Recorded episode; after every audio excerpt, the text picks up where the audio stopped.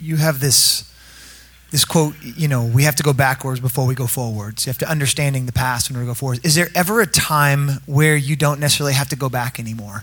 Is it, is it a one time visit in the past to understand, hey, this came from a daddy wound, a mom, whatever it was, trauma that happened sexually, physically, emotionally? Is there ever a time we don't go back where we just continue to move forward? Or is it a continual revisiting of the past in order to understand the symptoms of today? Yeah, that quote that I kept saying, I actually wasn't even planning on saying, so you can ask the Holy Spirit. No. that was not a funny joke. Didn't land well. I'll come up with some better material over lunch, then I'll get back with you guys. Uh, back before you go forward.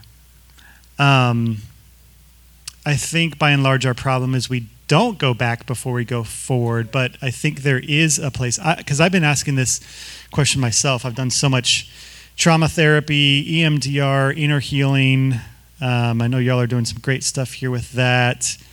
Um, the question I've been asking different therapists I've been seeing with trauma is how do I know it's healed? And the answers that I keep coming back to is you're when you think about it, it doesn't when you think back on the pain and the traumatic situation, it doesn't have the same emotional intensity that it once had. That it's more muted in your life. Um, another one is the symptoms of it, like behavioral. Am I really angry and reactive and addicted and coping in that way?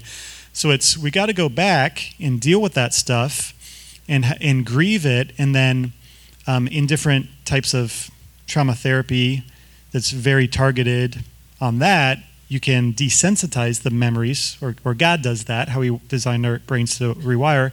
But also, it happens over time, meeting the longings.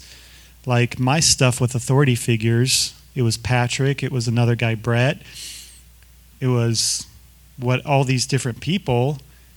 I had these negative experiences, now I had all these positive experiences, and then I stopped struggling with my view of authority figures and submission to authority. And I stopped blasting NWA and, you know, the song about the police and stuff, you know.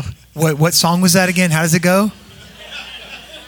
Those of you know the song. I don't know the song. And I don't I just, know what NWA stands for. So. Don't even. I hear the peanut gallery over here.